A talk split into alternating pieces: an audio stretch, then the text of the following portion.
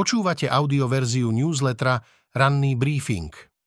Prehľad najdôležitejších správ z 2. januára 2024 pripravil Michal Deliman. Tento text načítal syntetický hlas, z tohto dôvodu môže mať menšie nedostatky. Z domova.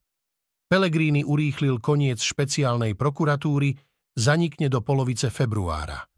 Až na marec sa opozícii mohlo podariť oddialiť zrušenie špeciálnej prokuratúry. V poslednej hodine rokovania parlamentu pred Vianocami však jeho predseda Peter Pellegrini z hlasu zariadil, že sa tak môže stať ešte vo februári. V piatok 22. decembra už v rokovacej sále sedelo len niekoľko opozičných poslancov, keďže deň predtým Pellegrini s pomocou vládnej väčšiny nechal predčasne ukončiť diskusiu k návrhu štátneho rozpočtu. Parlament ho hneď aj schválil. Diskusiu k zákonu roka si koalícia dovolila zrušiť prvýkrát v histórii. O návrhoch na rušenie špeciálnej prokuratúry, znižovanie trestných sadzieb za korupciu a zrušenie ochrany oznamovateľov korupcie z radou policajtov mal parlament začať rokovať až 2. januárový týždeň. Pelegrini to ohlásil vo štvrtok pred Vianocami. Napokon však presadil zmenu programu tak, že o rušení špeciálnej prokuratúry začali poslanci rokovať i hneď. V budove parlamentu bol už v tej chvíli nachystaný aj predkladateľ, minister spravodlivosti Boris Susko zo Smeru, ktorého Pelegrini i hneď zavolal do sály.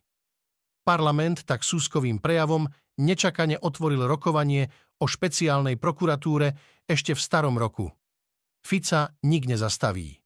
Zrušenie úradu špeciálnej prokuratúry je metaforicky zločinom samo o sebe. A plne v našej priam národnej tradícii, že nepotrestané ostávajú najmä činy, ktoré spoľahlivo traumatizovali celú spoločnosť. Práve to je cieľom vlády Roberta Fica, píše Nataša Holinová. Saková, Raši či Šutaj Eštok. Kto nahradí Pelegriniho, ak by uspel v prezidentských voľbách? Kým Petra Pellegriniho čaká najdôležitejšie vyhlásenie jeho politickej kariéry, keďže sa očakáva, že ohlási kandidatúru na prezidenta, v jeho strane budú musieť v prípade Pellegriniho víťazstva hľadať predsedovho náhradníka.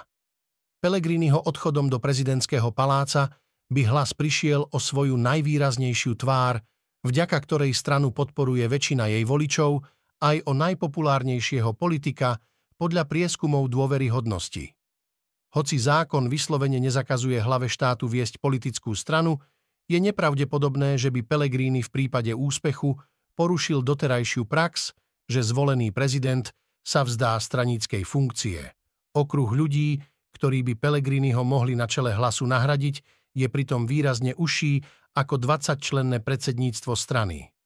Zdroje zvnútra, hlasu či vládnej koalície považujú za relevantných možných kandidátov len troch členov vedenia strany, Sakovú, Rašiho či Šutaja Eštoka. V krátkosti ďalšie správy z domova. Prezidentka Zuzana Čaputová vrátila Národnej rade na opätovné prerokovanie tzv. kompetenčný zákon. Výhrady má k viacerým jeho ustanoveniam aj k samotnému legislatívnemu procesu. Vládou deklarované dôvody na skrátené legislatívne konanie o vládnom návrhu považuje za politické a v žiadnom prípade nie za právne ani zákonné. Mechanické preberanie nižších trestov z iných krajín nebude nikdy fungovať rovnako, hovorí prokurátor špeciálnej prokuratúry Ján Šanta.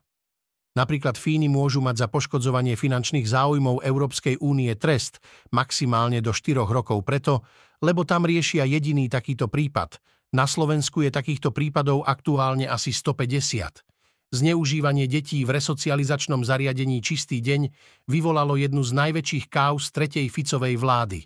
S návratom smeru k moci sa snaží vrátiť späť do hry aj riaditeľ Čistého dňa Peter Tománek. Žiada o akreditáciu na nové resocializačné zariadenie v Galante.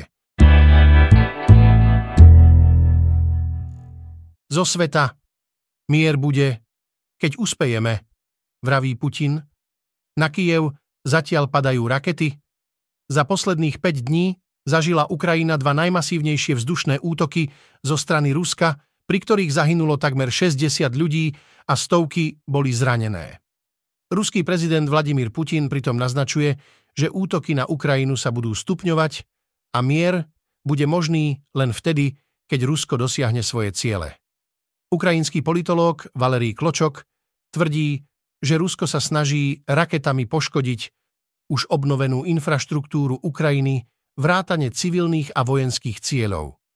V minulom roku Rusi útočili už pred začiatkom zimy a aj v Kieve boli výpadky dodávok vody či elektriny časté.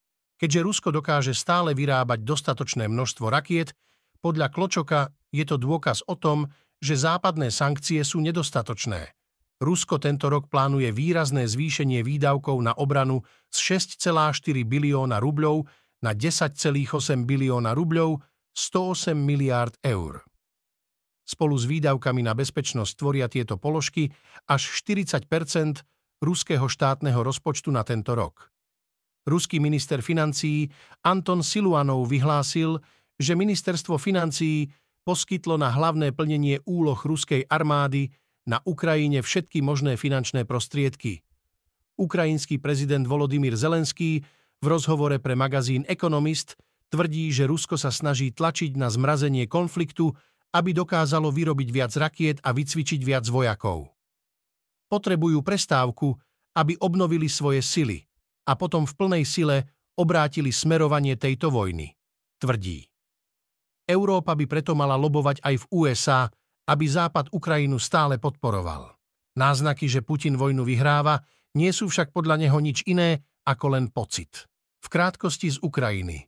Najnovšie raketové útoky ruských síl na Ukrajinu, vrátane hlavného mesta Kiev, si vyžiadali najmenej 4 obete a 92 zranených. Vo východoukrajinskom meste Charkov zahynul jeden človek a 45 ďalších utrpelo zranenia. V kievskej oblasti zahynuli ďalší dvaja ľudia. Rusko pri rozsiahlom vzdušnom útoku na Ukrajinu omylom zasiahlo vlastnú dedinu. Incident priznalo Ruské ministerstvo obrany, podľa ktorého nebol nikto zranený. Poškodených však podľa neho bolo 6 budov. Ťažiskom vojny na Ukrajine bude podľa prezidenta Zelenského v tomto roku Krymský polostrov a s ním súvisiaca bitka o Čierne more. Úspešná ukrajinská operácia na Kryme by podľa neho poslúžila ako príklad svetu a mala by dopady v samotnom Rusku. Z ekonomiky. Ako investovať v roku 2024? AI môže byť len bublina, potenciál na rast je inde. Vysoké sadzby centrálnych bank sa mali negatívne prepísať do ekonomiky a drahší kapitál uvrhnúť svetovú ekonomiku do recesie a zvýšiť nezamestnanosť.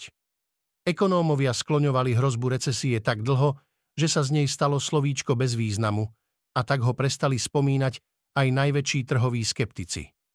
Znova sa ukázalo, že predikovať budúcnosť je tenký ľad. Žijeme vo svete, kde sa frekvencia geopolitických udalostí zvyšuje a finančné trhy poháňa algoritmické obchodovanie, ktoré zintenzívňuje výpady smerom nahor i nadol.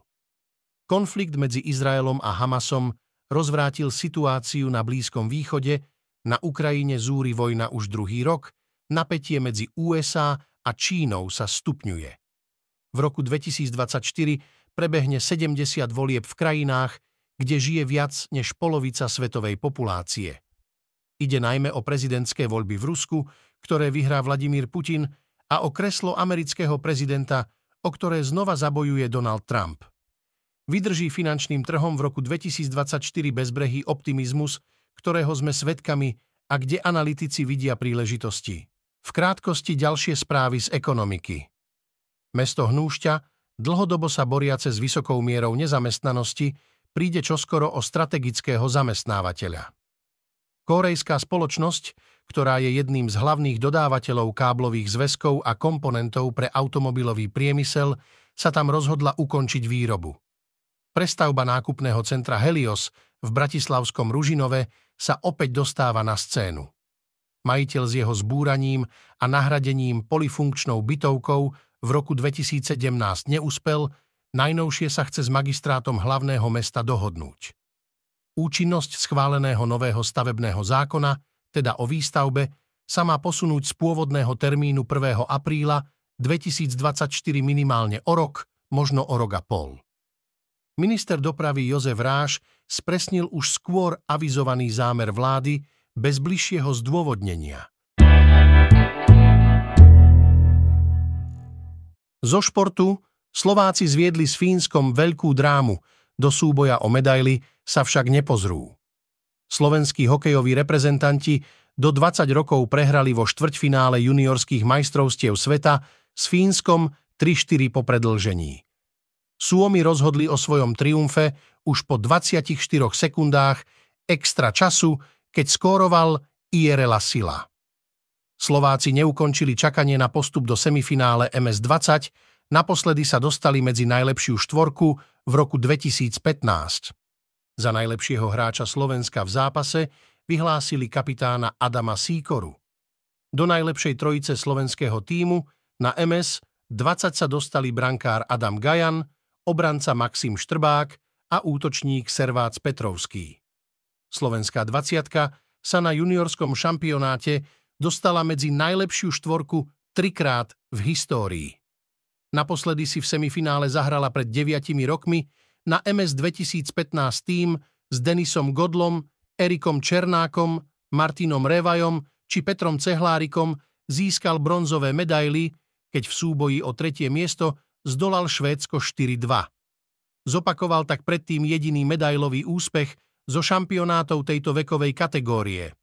V roku 1999 sa partia okolo Jána Lašáka Mariana Gáboríka a Ladislava Naďa tešila rovnako z bronzu.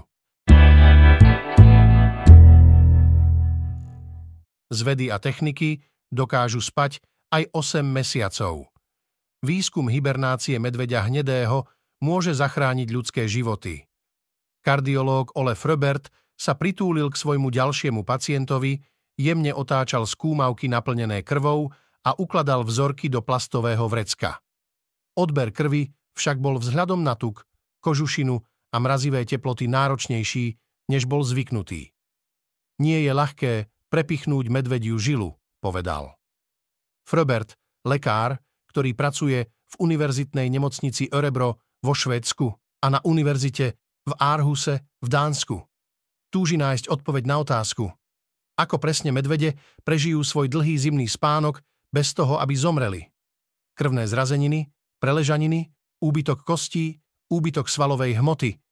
Zdá sa, že medveďom a iným hibernujúcim zvieratám sa počas zimného spánku vyhýba celý rad ochorení.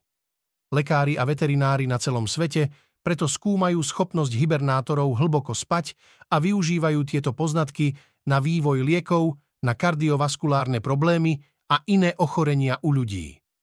Frobertová práca na pochopení tajomstva medvedej krvi je len posledným z množstva výskumov medveďov a iných hibernujúcich zvierat. Dokonca aj vesmírne agentúry a armády dávajú peniaze do výskumu hibernácie v nádeji, že sa im podarí využiť objavy, ktoré pomôžu astronautom vydržať náročné cestovanie vo vesmíre a liečiť zranených vojakov.